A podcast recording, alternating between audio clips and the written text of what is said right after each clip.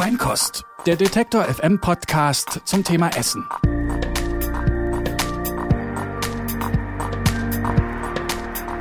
Hallo, schön, dass ihr wieder dabei seid in dieser neuen Folge von Feinkost. Ähm, wir sind Theresa Bäuerlein und Sarah Steinert und weil es ja nun endlich langsam wieder warm wird, schauen wir mal hinter die Kulissen und wollen erfahren, wie man die wohl beliebteste Süßigkeit des Sommers herstellt und wie man es schafft, in Zeiten von Laktoseintoleranz, Glutenunverträglichkeit und so weiter eine eigentlich total unvernünftige Süßigkeit zu verkaufen. Ja, vielleicht haben Sie es jetzt auch schon erraten. Die Rede ist dabei natürlich von Eis. Und dafür sind wir heute in einer der beliebtesten Eisdielen der Stadt, dem Jones in der Goldstraße in Berlin-Schöneberg. Und betrieben wird das Ganze von Gabriel Jones und von Jan Diekmann. Und die beiden sind jetzt bei uns. Nein, also eigentlich sind wir bei den beiden. Hallo, schön, schönen guten Morgen. Guten Morgen, hallo. Guten Morgen. Ihr habt ja äh, total viele besondere Sorten im Angebot. Ähm, ist es nicht aber eigentlich so, dass die Leute dann doch eher auf Klassiker stehen, also so Erdbeer und Vanille? Grundsätzlich schon. Ähm, das kann man schon sagen. Also die Bestseller bei uns sind schon so eher die klassischen Sorten, also Schoko Brownie tatsächlich. Und wenn dann die Erdbeere auch irgendwann wieder bei uns ist, ähm, wird auch die Erdbeere wieder sehr, sehr gut funktionieren. Allerdings ähm, sind die Kunden ähm, auch immer auf der Suche nach was Neuem und äh, also Black Sesame zum Beispiel ist so eine, so eine Sorte, da ist ähm, ne, da, man merkt dann richtig, dass die Leute danach fragen und äh, genau. Aber grundsätzlich hast du schon recht. Die Bestseller sind über das Jahr gesehen schon eher die klassischen Sorten. So. Den, den schwarzen Sesam habe ich auch sofort probiert, als ich den auf eurer Karte gesehen habe. Ähm, wir fragen euch das deswegen, weil äh, es in den USA einen berühmten Eishersteller gibt, der äh, sich darüber geärgert hat, dass die Leute immer Erdbeereis wollen, egal welche äh, verrückten Sorten er sonst herstellen. Und der hat ein Buch rausgebracht mit Eisrezepten, wo das Erdbeereisrezept heißt Here's your damn strawberry ice cream. Also hier ist euer verdammtes Erdbeereis. das scheint also ein internationales Problem zu sein. Aber andererseits Erdbeereis ist ja auch lecker. Erdbeer ist nur drei Monate. Mai, Juni, Juli. Und dann das ist vorbei. Okay, weil ihr das nach Saison macht. Ja, genau. Ja, das ist ja auch selten. Ne? Also das spricht ja für euren Qualitätsanspruch hier. Also ihr benutzt wirklich echte Erdbeeren? Wir verwenden frische, also wenn wir eine Erdbeerlieferung bekommen, dann kommen hier, weiß ich nicht, 50, 60 Kilo Erdbeeren, die müssen geputzt, gewaschen, verarbeitet werden. Ähm, genauso ist es ähm, mit beispielsweise Rhabarber oder der, den Blutorangen, die kommen auch und die werden gepresst und äh, also das ist äh, ja tatsächlich saisonal und frisch. Wissen die Leute das denn zu schätzen? Ja, eindeutig. Also man, ja, auf jeden Fall. Also die, man, man sieht es auch, deswegen was versuchen wir durch diese offene Küche so eine, so eine Transparenz da herzustellen. Man sieht es und man schmeckt es auch einfach. Also man, ja, ja, also das wissen die zu schätzen und das, ja, eindeutig. Also ich finde, bei Erdbeereis schmeckt man es krass. Meine Mutter hat früher im Sommer manchmal Erdbeereis gemacht und sonst hatten wir halt nur das Eis aus der Tiefkühltruhe und das war das waren wie zwei unterschiedliche Lebensmittel. Mhm. Also man hat gar nicht, ich, ich, man konnte es gar nicht miteinander vergleichen. Ähm, es hat ja so, also so Eisläden haben ja so einen totalen Trend irgendwie oder so eine, so eine Aufwertung erfahren, jetzt gerade in Berlin, aber ich glaube auch in anderen Großstädten weltweit. Liegt es auch daran, dass man sich da qualitativ äh, auch orientiert hat an dem, was sonst so State of the Art ist? Eben, man schaut irgendwie, dass es regional ist, dass man wirklich frische Produkte verwertet oder was glaubt ihr, woher kommt so ein bisschen dieser Eishype? Das geht nicht nur um Eis, ich glaube. Alle Restaurants und Coffeeshops und, äh, und so was, sie versuchen wirklich bessere Produkte zu benutzen. Mhm. Ja, ja, ich glaube auch das Bewusstsein der einzelnen Gastronomen, nenne ich das jetzt mal, oder, oder, oder ja, oder Röster, das, das hat sich in den letzten Jahren tatsächlich verändert. Ne? Ähm, und es gibt auch immer mehr ähm, eine Nachfrage danach. Also die Leute, die, die, die achten darauf, mhm. ähm, was sie essen. Und äh, genau, also das denk, denken wir schon, dass das so eine globale und da ist natürlich dann auch das, das Eisbusiness, nenne ich es jetzt mal, das ist davon auch nicht ausgenommen. Ne? Das ist mhm. ähm, auch da wird dann wirklich tatsächlich mehr auf Qualität geachtet. Mhm. Und es ist, genau, das stimmt auch. Und es ist tatsächlich, äh, es wird auch immer schwieriger, ähm, äh, irgendeinen Mist zu verkaufen. Ne? Also mhm. man, die, die, Leute werden, und das ist eben genau dieses Bewusstsein, was geschärft wird, die werden da sensibler. Man kann mhm. eben nicht mehr, oder es ist schwieriger geworden, War euch das klar, als ihr, ihr habt im Juni 2016 ja eröffnet und hattet vorher schon so ein bisschen Erfahrung im Eis, in der Eisherstellung und im Verkauf? Also Gabrielle ist ja mit ihrem, mit dem Truck. Ich dachte auch, der steht hier noch irgendwo. Aber der ist nicht mehr der, da, oder? Der steht, also der Truck steht hier ein bisschen weiter die Straße? Straße hoch auf, Ah, dem, okay. auf dem Parkplatz, ja. Genau, und aus dem raus hast, hast du ja schon eine Weile lang das Eis vorher verkauft. Ob euch das damals so klar war, was der, also dass die Leute auch so anspruchsvoll gegenüber Eis sind? Also ich persönlich habe mir die Frage gar nicht gestellt, ob uns, also ne, ob die Leute, ähm, äh, wir, wir produzieren das Eis schon immer so. Also ähm, oder Gabrielle produziert, Gabrielle ist gelernte Patissiere. Ähm, das Eis wird schon immer so produziert. Ähm, die Frage habe ich mir so genau gar nicht gestellt, ob, ob, ob, ob das dann auch wirklich tatsächlich irgendwie den Ansprüchen oder, oder dem, dem, der Bewegung der, der Zeit irgendwie mitgeht. Ne? Aber, sowas, aber sowas überlegt man sich doch schon, oder? Also ich meine, wenn man so ein Business muss man ja machen heutzutage. Man muss es ja wirtschaftlich auch mal so durchspielen, schauen, so was ist vielleicht auch so ein unique selling point. Also es gibt ja schon viele Eisdielen, die auch qualitativ hochwertig sind in der Stadt. Also was war so die Überlegung, dass ihr dann dachtet, ja okay, das machen wir auch noch, weil der Absatz, also das kriegen wir irgendwie hin, das wird sich tragen. Ich glaube, am Anfang, äh, man macht nicht sowas. Wir haben nur gemacht, was wir wollten und dann das hat funktioniert. Und danach, wir haben nur überlegen, äh, ja. Ja, das ist, also klar überlegt man sich das und man guckt auch, okay, kann das funktionieren wirtschaftlich, aber wir überlegen uns nicht, ähm, oder wir haben uns nicht überlegt, ähm, äh, ja, wenn wir das Eis jetzt so produzieren, funktioniert es? Ähm, wenn wir jetzt so viel Erdbeer reinmachen, dann haben wir weniger Marge, aufpassen. Wir haben einfach, äh, wir haben, machen einfach das, worauf, worauf wir Lust haben. Ne? Jetzt mit, also im Laden ähm, war, denke ich, die beste Entscheidung, auch was dieses Alleinstellungsmerkmal, was du gerade angesprochen hast, äh, betrifft, sind unsere hausgemachten Eishörnchen. Das ist völlig klar. Das hat das Ganze so schnell ins Rollen gebracht. Also das, das ist klar. Das ist dann einfach nochmal, ähm, klar gibt es sehr hochwertiges Eis. Das setzt dem Ganzen aber nochmal echt irgendwie die Spitze auf. Also das ist immer echt wirklich das i-Tüpfelchen. Ne? Ja, man merkt es auch. Also als ich, äh, als ihr hier aufgemacht habt, ähm, hier war ein Café. Ich wohne, hier, ich wohne hier gegenüber und hier war vorher ein Café drin, glaube ich. Und als es zugemacht hat, habe ich mich gefragt, okay, was kommt hier jetzt als nächstes hin? Dann habe ich da gesehen Jones und Eis und dann habe ich gedacht, mm, Eis, weil ich mag nicht so gerne Eis. Das ist ja langweilig. Und dann habt ihr aufgemacht und es, es äh, wehte so ein Geruch von gebackenen, karamelligen Teig durch die Straße. Und ich dachte so, hm. Dann bin ich mal reingegangen und hab gemacht, okay, ihr macht hier was anders. Und es ist tatsächlich so, also ist immer peinlich, aber äh, ich will hier nicht so schamlos äh, Werbung machen, aber ich mag euer Eis wirklich und das ist selten. Ähm, ich gehe nie in Eisdielen, aber, aber hier gehe ich hin. Und ich glaube, es liegt daran, dass irgendwas ist an eurem Eis schon auch anders. Also du hast gerade von der Qualität gesprochen und so weiter. Ich frage mich, liegt das auch an der Rezeptur? es ist einfach intensiver. Ne? Also ähm, ähm, wenn wir Erdbeersorbet machen zum Beispiel, dann sind nicht 50 Prozent Erdbeeren drin, sondern sind einfach mal, weiß nicht, zwischen 60 und 70 Prozent drin. Gabriel kann das noch viel besser erklären. Ja, ich versuche für der Orangensorbet zum Beispiel.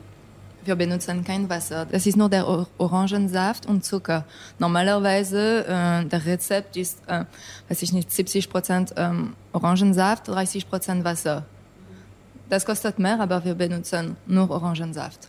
Und das ist für äh, die meisten Sorbet so. Und auch kannst du erklären vielleicht der, der Textur von das Eis. Das ist richtig. Äh, Ah ja, da ist was mit der Textur. Als, äh, es gibt keine Luft fast.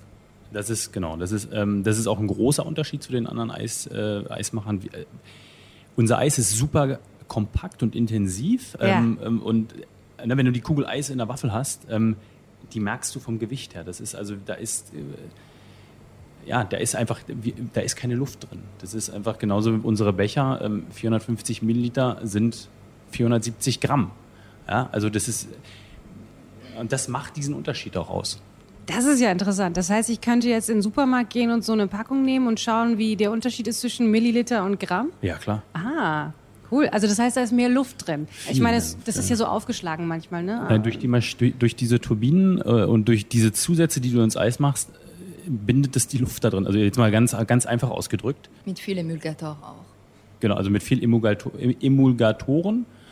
Und im Supermarkt ein, ein, äh, 1000 Milliliter sind dann wahrscheinlich 375 Gramm letztendlich oder 400 Gramm. Also das ist extrem der Unterschied. Der ist wirklich extrem. Okay, das war mir nicht klar.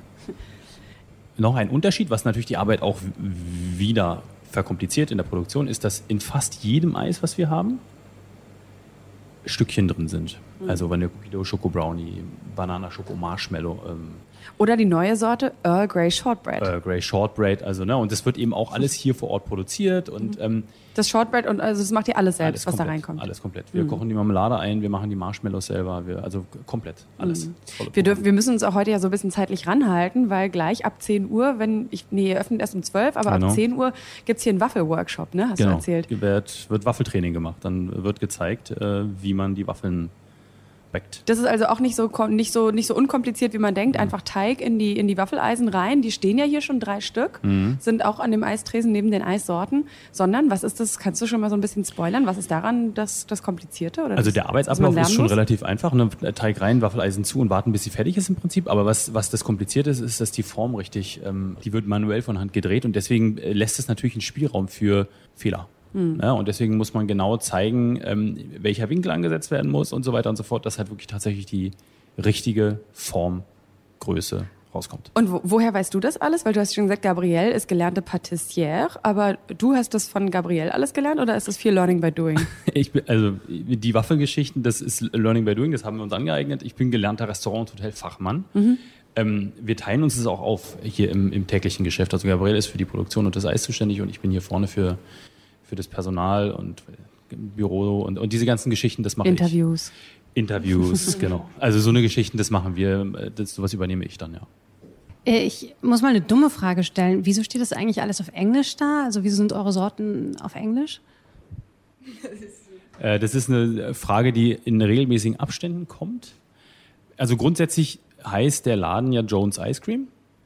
Das ist auf jeden Fall schon mal ähm, es ist ja nicht Müllers Ice Cream, Müllers Eis oder sowas. Ne? Ähm, und dann ist es gewiss auch ein bisschen auf die Anfänge von Gabrielle zurückzuführen, ähm, wo sie nach Deutschland gekommen ist und wo die deutsche Sprache vielleicht noch nicht so ähm, äh, präsent war, wie sie vielleicht heute ist. Und dann in der Entwicklung des Unternehmens haben wir uns dann, auch was die Kommunikation auf den, äh, in den sozialen Kanälen angeht, haben wir uns für die englische Sprache entschieden, weil man einfach ja, man erreicht einfach mehr Leute mit Englisch. Das ist einfach so. Ähm ja gut, es ist ja auch Berlin, es ist ein internationales Publikum. Und das kommt noch dazu. Ich dachte nur deswegen, also als ich das das erste Mal gesehen habe, dachte ich, ihr macht amerikanisches Eis. So, und das kommt, das ist eben auch noch ein Punkt. Wir machen amerikanisches Eis, wir machen kein, kein Gelato, ne, wir machen amerikanisches Eis. Das ist amerikanisch. Das ist amerikanisch. Das heißt, es ist Sahne drin, es sind äh, aber keine Eier? Keine Eier drin, ist eifrei. Mhm. Es ist American Ice Cream, ja. Okay, ach so, das amerikanische Eis ist dann auch viel, ich sag mal, schwerer, oder? Als ja. das äh, italienische. Kompakter. Mhm. Und in Amerika darf man nicht äh, das Eis Eiscreme nennen, wenn es gibt nicht mindestens 12 Prozent Sahne. Ah, Cream. Äh, ja. Cream. Ja, klar. Ja. Oder Fett. 12 Prozent Fett. Und hier in Europa, das Durchschnitt ist mehr 9 Prozent. Ah, okay. Hier äh, bei uns, das ist 12, 13. Das ist ja auch interessant, dass man, die Leute sind ja ähm, ziemlich gesundheitsverrückt äh, heutzutage und dass man äh, mit solchem Eis, also äh, das dann auch noch fetter ist, mhm. ne? ähm, dass dann, dass euch trotzdem die Bude eingerannt wird anscheinend. Mhm. Also ja. merkt ihr das? Müsst ihr glutenfreie Waffeln anbieten? Braucht ihr veganes Eis? Also diese vegane Geschichte, das ist eventuell für die Zukunft was, das muss man mal gucken, weil, aber also, ähm, aber ähm, was ist, glutenfreie Waffeln, ja. ähm, Nee, noch Also es ist jetzt nicht so, dass wir jetzt täglich damit bombardiert werden mit der Frage, ähm, äh, das kommt ab und zu mal die Frage, ist auch absolut berechtigt, aber ähm, noch nicht, nein. Naja, man geht ja auch nicht in den Eisladen, um sich gesund zu ernähren, ne? Also. Nö, aber so eine Lebensmittelunverträglichkeit, also Laktoseintolerant kann man ja schon sein und trotzdem genau. Lust auf Eis haben. Aber genau. kann man dann die Sorbets zum Absolut. Beispiel essen? Ganz genau. Okay, also das heißt, die genügen dann, also wie machen dann, wie ist denn eine amerikanische Eiscreme äh, im Fruchtbereich herzustellen? Es wird ja dann nie so was Sorbetartiges, oder? Wenn immer Cream mit drin sein muss.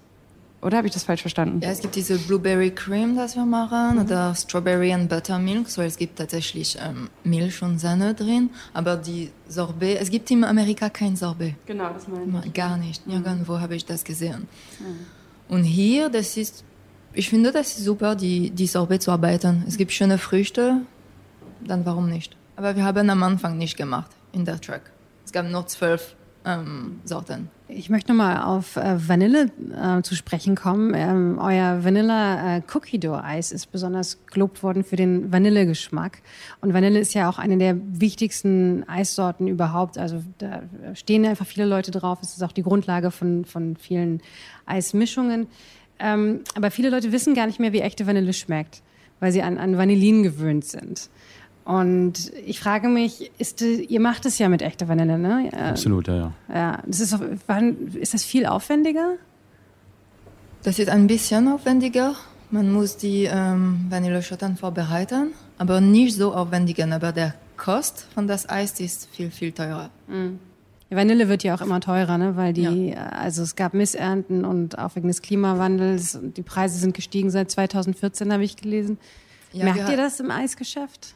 Wir haben ähm, in 2014 angefangen mit 80 Euro pro Kilo und wir, das liegt heute bei äh, 600 Wahnsinn. Euro netto pro Kilo. Wow. Für ein Bourbon Vanille. Apropos Klimawandel, der letzte Sommer in, in Berlin war ja wahnsinnig heiß.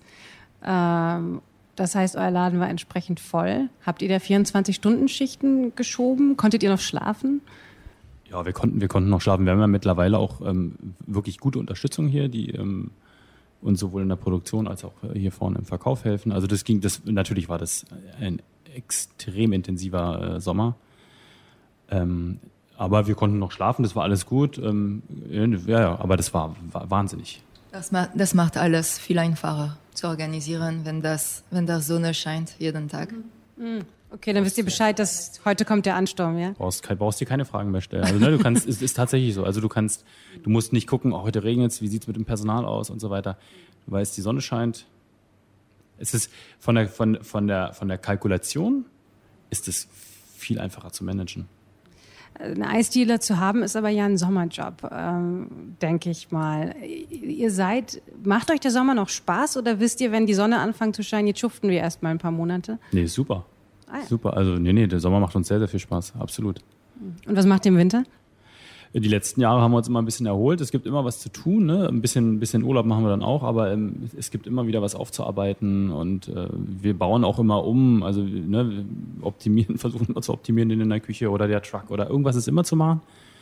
Und dann geht es auch im Januar, Februar wieder los, dann wird Personal gesucht. Also es ist nicht so, dass ihr den Sommer durcharbeitet, im Winter seid ihr dann auf irgendeiner Insel und ruht euch aus? Das wäre schön, aber nee. Also habe ich mir das vorgestellt. Dann hättest du auch einen eigenen Eisladen aufgemacht, oder? Ja, vielleicht nicht hier in Konkurrenz zu euch, das wird dann schwierig. Ja. Esst ihr denn selber noch Eis? Also ich ja, jeden, also ja, ja, ja. Wir probieren sehr viel, ähm, aber ich esse schon jeden Tag so meine, meine, meine Kugel. Was ist deine Kugel? Banane, Schoko, Marshmallow. Okay. Woher kommt denn die Inspiration? Also wenn Gabrielle, du entwickelst ja dann schon, also oder ihr macht zusammen, aber Gabrielle hat ja schon so ein bisschen den Hut auf. Also wie, woher kommt die Inspiration für neue Sorten? Ist es oft, dass Leute auch sagen, oh, ich habe da das und das gegessen oder das wäre doch eine Idee oder keine Ahnung, woher kommt die, woher kommen deine Ideen? Äh, das kommt nur von, ich glaube, von der Erfahrung auch was gut funktioniert zum Beispiel, ja. meinst du? Geschmacklich? Mhm. Mhm. Und dann auch ähm, im Kopf. Mhm. Ich überlege. Die ganze Zeit? Die ganze Zeit. Ja. Und dann, wenn der Prozess von Überlegung ist vorbei, dann ich versuche zu machen, mhm. kleine Menge. Wenn der kleine Menge passt, größere Menge und dann wir probieren alles zusammen. Mhm. Gab es mal eine Sorte, wo du dachtest, oh, ist eine super Idee, aber hat gar nicht funktioniert? Ja, wahrscheinlich, ja. ah ja, der, ah, der Cremant Sorbet. Ja, das, oh, hört sich aber lecker an. Sorbet. Ja, aber nein. Nein. Das schmeckt wie ein, was ich gemacht habe bis heute, das schmeckt einfach mit einem Cremant zu süß und ohne Luft mehr. Ohne Sprüdel mehr. Ach so, okay. So ein abgestandener. Ja, ah. Sekt. Was ja nämlich aber eigentlich ganz lecker ist, und daran musste ich gerade denken, als du es erzählt hast, ähm, so Zitronen, ist glaube ich so ein Jamie Oliver Rezept, da kann man so Zitronensorbet, gießt man auf mit Cremant. Ja, das ist gut, ja. Das ist richtig lecker, aber ja, da hat man natürlich auch nicht die Schwierigkeit, dass die Kohlensäure verloren genau, geht. Ja, ja. Wie, also die, die Länder unterscheiden sich ja schon so ein bisschen in ihrem Eiskonsum, würde ich sagen. Also wer in Italien war oder auch in Spanien, da ist, glaube ich, in jeder größeren oder auch kleineren Stadt sind die, sind diese, ja, gibt es einen riesen Ansturm auf die Eisdielen, wie eben mittlerweile auch in Berlin. Wie ist es in Nordfrankreich, wo du herkommst, Gabrielle? Sind die Leute da auch so eisverrückt? In, in Frankreich sowieso äh, nicht wirklich. Nee, ne? Nee. Hm. Wo, woran liegt das, glaubst du?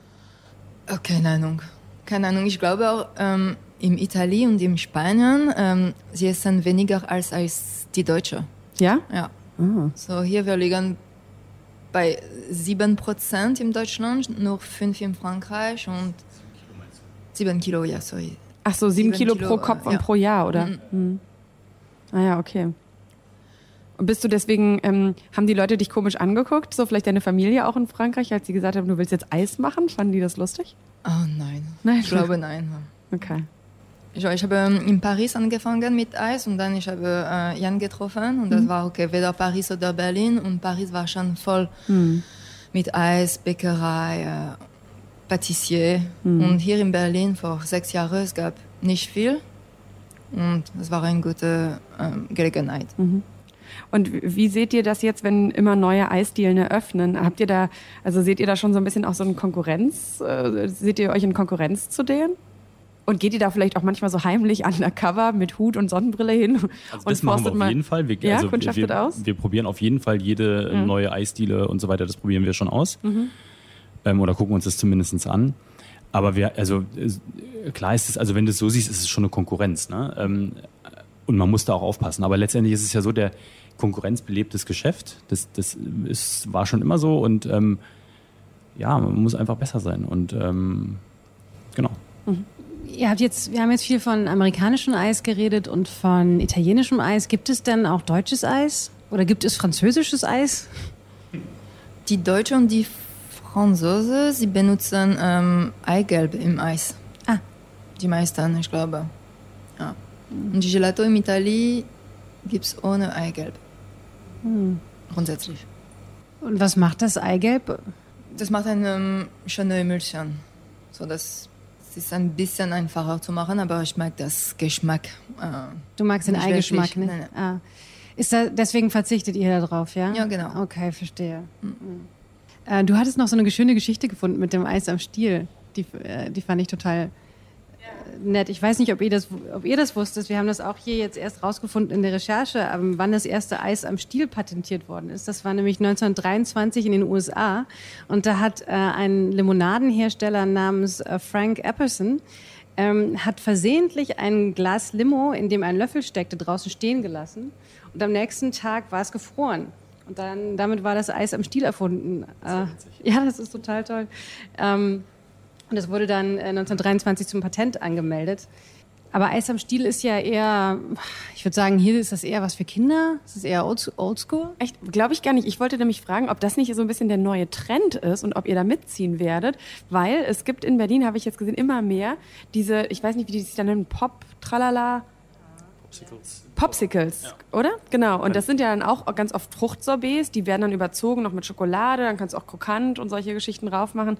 Und da hatte ich das Gefühl, das ist jetzt so ein bisschen der neue Trend. Ja, also ob es der neue Trend ist, weiß ich. Also es gibt diese, diese, diese Paletas, ne, die, äh, diese, dieses Wassereis am Stiel. Ähm, das, das stimmt schon, da kommen immer mehr Unternehmen irgendwie, ähm, äh, das hören wir auch vom, von, vom befreundeten Unternehmer, ähm, die kriegen immer mehr Konkurrenz in dieser Branche oder in dieser Sparte, das stimmt schon. Aber wir werden das auf gar keinen Fall machen. Nee, und warum nicht? Weil ähm, wir von der Konzeption oder vom Konzept so klar bleiben wollen wie möglich. Ähm, ne, also wir haben ja auch zum Beispiel hier keine Getränke oder irgendetwas, sondern wir möchten wirklich tatsächlich so klar bleiben wie möglich. Und ähm, nein, das ist eine, auch eine ganz andere Produktionssparte nochmal. Also da muss man nochmal ganz anderes Equipment sich anschaffen. Und also, nee. Gibt es etwas, was dich beim, beim Eismachen oder ähm, im Eisgeschäft total überrascht hat? Du kommst ja nicht ähm, aus dem, du bist ja selber kein Patissier. Also ich komme, dadurch, dass ich aus der Gastronomie komme, ähm, so dieses Eis machen, das hat mich jetzt nicht überrascht. Ich kenne das auch schon ein bisschen. Was mich so ein bisschen überrascht hat oder wo, womit wir nicht gerechnet haben und ich auch, ist, dass es im Sommer so super intensiv ist, Du meinst das Geschäft? das Geschäft. Das, also das ist schon körperlich, das, das hat mich schon überrascht. Also ich habe schon äh, vorher sehr, sehr viel gearbeitet. Ähm, das hat nochmal eine andere Qualität. Ne? Also natürlich darf man nicht ähm, vernachlässigen, dass das jetzt auch mein Laden ist und ich natürlich von Hause aus einfach mehr arbeite, das ist völlig klar. Aber d- die Intensität ist schon, ähm, das hat also nicht überrascht, aber da dachte ich schon, huh, nicht schlecht. So, Mhm. ähm, also es ist das Härteste, was du bis jetzt gemacht hast. eindeutig. Okay. Eindeutig, ja. Aber auch das Schönste? Aber auch das Schönste eindeutig, ja, ja. Wenn man, also wenn ich, wenn wir, ne, man, man sieht ja auch die Reaktion der Leute und die Leute, die kommen ja her, um Eis zu essen. Das ist ja schon mal, also ne, die gehen ja nicht zum Arzt, ne? Ähm, und das ist auf jeden Fall schon mal was Positives. Außer Sie haben natürlich eine Mandelentzündung. Dann seid ihr quasi auch der Arzt oder die Apotheke. Äh, das ist schon, das ist schon, die Stimmung ist eine tolle und das ist schon, das ist, das hat schon was, ne? Also, ja, also ich finde das toll. Kann ich denn Eis, Gabrielle, vielleicht ist das äh, so eine Frage an dich als Fachfrau, kann ich denn Eis zu Hause auch selber machen? Man kann ja so Eismaschinen kaufen, die sind nicht teuer. Keine Ahnung, ob es das bringt. Oh lala, es ist ein bisschen schwierig. Es ist nicht unmöglich, aber mit gutem Rezept, dann kann man auch machen. Also die Eismaschinen selbst sind okay, da braucht man nicht so ein Profi-Teil. Wie, es das heißt ja zum Beispiel, man kann Brot nicht ordentlich zu Hause backen, weil man dann nicht den gleichen Ofen wie in der Bäckerei zu Hause hat. Nein, man kann schon gut machen. Der Textur äh, wird ein bisschen anders vielleicht, weil die Maschine zu Hause ähm, langsam, viel langsamer dreht. Aber der, das Geschmack äh, kannst du einfach schaffen, ja. Eis am Stiel ist äh, viel einfacher zu machen zu Hause. Ja, das stimmt. Aber, warum? Also auch die auch hochwertige Fruchtsorbets? Ähm, nee, weil du brauchst keine Maschine. Das ist äh, schwierig zu erklären auf Deutsch, aber Eis, das ist schon ähm, richtig äh, schwierig zu machen. Es gibt Kalkulation, das ist, äh, du musst wissen, wie viel Zucker, welche Art ähm, von Zucker, Milch, ein mhm. bisschen mehr Milchpuder, ein, das ist schon äh, anders als äh, Eis am Stiel. Aber haben dich manchmal so Freunde gefragt, die vielleicht auch so eine gute äh, Eismaschine zu Hause haben? Hey Gabriel, sag mir doch mal ein gutes Rezept für ein Vanilleeis. Und rückst du das auch raus? Oder ist das schon so ein bisschen auch so, eine, so ein Geheimnis, die Rezeptur, die ganz spezielle? Ähm, ich würde nicht unbedingt die gleiche Rezeptur als hier nehmen. Das, ja? würde, das würde nicht gleich funktionieren. Aber ein anderes Rezept, ja, warum nicht? Ja. Also wir haben schon gelernt, man kann Eis selber machen, aber wenn man mal so richtig dichtes ähm, amerikanisches Eis probieren möchte, dann sollte man auf jeden Fall hier mal vorbeigehen im Jones Ice Cream in der Goldstraße. Da laufen sie dann vielleicht auch Theresa Bäuerlein über den Weg, denn die wohnt ja hier gegenüber, wie sie uns verraten hat. Ja, und damit sagen wir ganz herzlich Dankeschön an Gabrielle und Jan. Wir wünschen euch viel Energie für diesen Sommer, der ja wieder so heiß werden wird. Letzte Frage vielleicht noch, habt ihr euch speziell darauf vorbereitet auf diesen Sommer? Also macht ihr, habt ihr so jedes Jahr einen Plan, okay, da können wir uns noch verbessern, ähm, dass es so, vielleicht, vielleicht so ein bisschen besser noch von der Hand geht?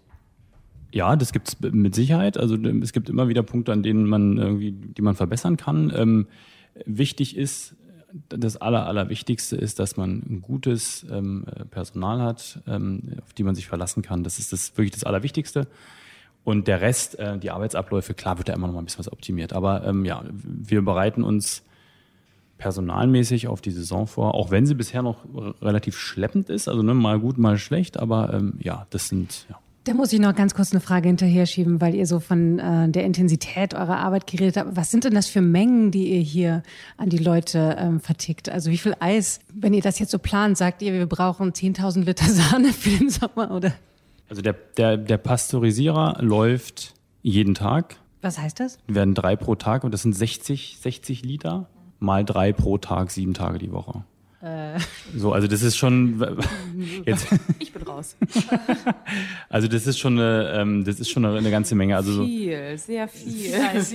Das ist schon eine Menge Eis, ja. Also ähm, das hängt natürlich, also wir produzieren und produzieren. Jetzt ist so ein bisschen so ein bisschen Stau, weil ähm, einfach das Wetter nicht so wirklich hinterherkommt noch. Ähm, Muss man es frisch machen dann immer? Also wie lange hält sich dieses Eis? Oh, das hält sich schon. Das hält sich über die Saison ist es entspannt. Also das hält sich schon drei, vier Monate hält sich das schon. Okay. Am Ende der letzten Saison habt ihr Eis verschenkt. Ich hoffe, ihr macht das jetzt dann wieder im Herbst. In welcher Art und Weise? Auf jeden Fall werden wir da uns was überlegen. Ja, das ist ähm, ja, das ist immer ganz nett, die Saison so ausklingen zu lassen. Sehr schön. Äh, folgen kann man euch auch auf Facebook, da seid ihr auch vertreten, auf Instagram auch. Ja. Da gibt's viele schöne Bilder, die dann schon mal so ein bisschen appetitanregend sind. Und damit verabschieden wir uns für diese Folge. Danken äh, euch ganz herzlich fürs Zuhören. Wir sind Theresa Bäuerlein und Sarah Steinert und hoffen, dass ihr diesen Podcast schon abonniert habt, zum Beispiel bei Google Podcasts, bei Spotify oder Deezer. Da findet ihr natürlich auch alle vorherigen Folgen, zum Beispiel die, in der wir in der syrischen Konditorei Damaskus waren und mit der eigentlich so eine syrische Familie ihren Traum vom eigenen Geschäft auch in ihrer neuen Heimat Berlin verwirklichen konnte.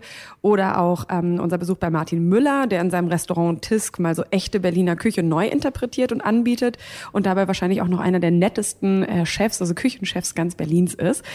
Und wenn ihr Fragen, Kritik oder auch vielleicht Ideen habt für Themen, die wir uns mal genauer anschauen sollten, dann schickt uns gerne eine E-Mail an feinkost.detektor.fm und ansonsten lasst es euch wie immer unbedingt schmecken.